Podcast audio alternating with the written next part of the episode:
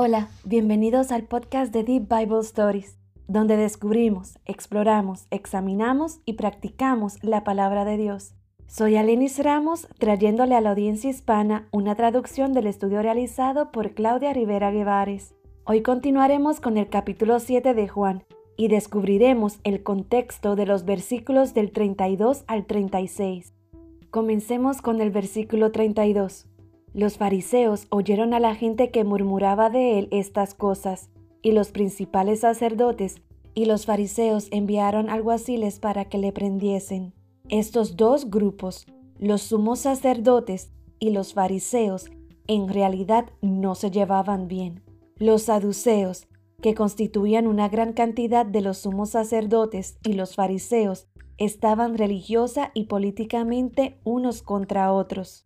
Los saduceos negaban el concepto de resurrección corporal y en general la inmortalidad del alma y rechazaban las tradiciones orales. A diferencia de los fariseos, que seguían estrictamente las tradiciones orales, las ceremonias y los ritos, la creencia en la otra vida, el juicio basado en las obras, la resurrección corporal y la predestinación. Sin embargo, a pesar de que se oponen entre sí, Vemos que en realidad se estaban poniendo de acuerdo entre ellos para estar contra Jesús a lo largo de los evangelios. Ambos grupos lo odiaban, le harían preguntas para engañarlo, tratarían de humillarlo y como vemos aquí, intentarían arrestarlo. Los versículos 33 al 36. Entonces Jesús dijo, Todavía un poco de tiempo estaré con vosotros, e iré al que me envió. Me buscaréis y no me hallaréis y a donde yo estare, vosotros no podréis venir. Entonces los judíos dijeron entre sí, ¿A dónde se irá este que no le hallemos? ¿Se irá a los dispersos entre los griegos y enseñará a los griegos? ¿Qué significa esto que dijo? Me buscaréis y no me hallaréis, y a donde yo estaré, vosotros no podréis venir.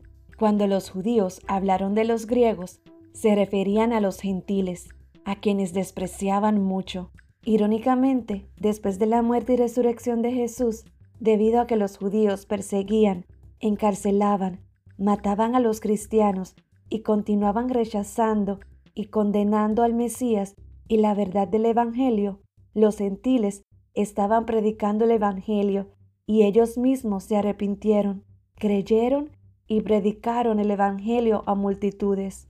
Incluso los más despreciados, los quebrantados y depravados, tienen esperanza, porque Dios ha usado a quienes el mundo pensaba que eran débiles y necios para predicar la sabiduría y el poder de Dios y continúa haciéndolo.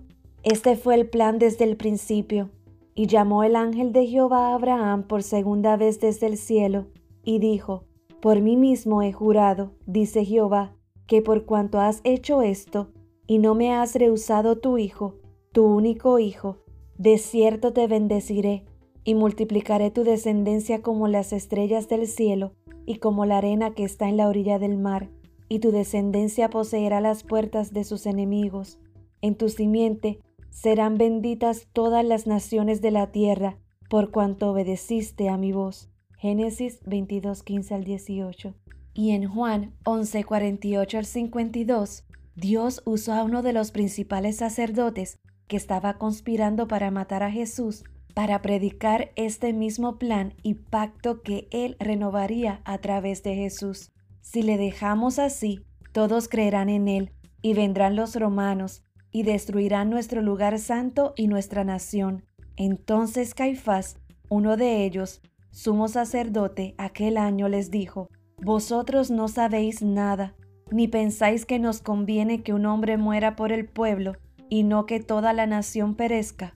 Esto no lo dijo por sí mismo, sino como era el sumo sacerdote aquel año, profetizó que Jesús había de morir por la nación, y no solamente por la nación, sino también para congregar en uno a los hijos de Dios que estaban dispersos.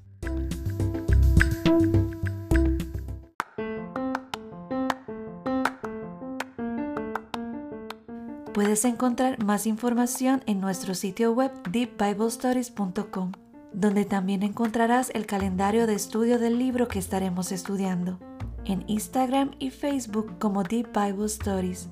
donde puedes enterarte cuando se publiquen nuevos podcasts. Además, tenemos un correo electrónico contact@deepbiblestories.com donde puedes hacernos preguntas y nos aseguraremos de responderle. Espero que tengas un día maravilloso y nos vemos la próxima vez.